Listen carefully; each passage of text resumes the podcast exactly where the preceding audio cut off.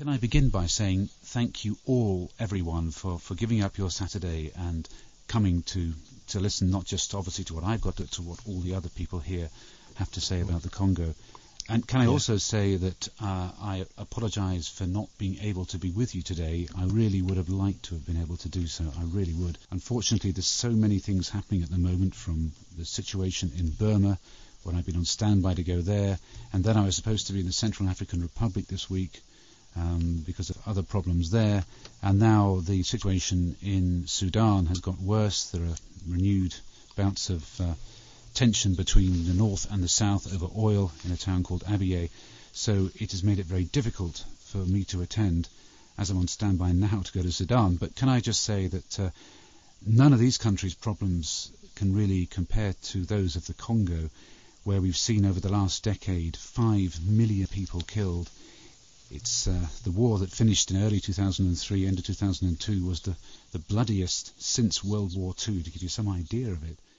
One thing I didn't mention there was, of course, that uh, there have been around about a million people displaced just in eastern Congo alone, 700,000 of those in the last year.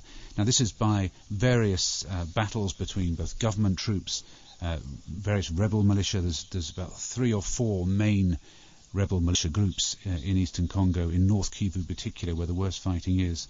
And uh, they both fight each other. Sometimes will come to a village and will rape, rob, kill civilians, sometimes accusing them of helping the other side. So many civilians have been forced to flee their homes, and many are still doing so and having to sleep in the forests at night because they're too afraid that in the night time the uh, rebel or government forces will come and uh, loot their properties. Now, one of the problems too is that the, the very people whose job it is to safeguard these people, the, the army, and in some cases police, uh, they're amongst the worst perpetrators of the human rights abuses there, so the people can't look to them to protect them. And uh, this is partly because the government soldiers are paid around about 25 $30 a month. That's all they get. And sometimes they don't get all of that because it's siphoned off further up the chain. And, and sometimes they don't get paid at all.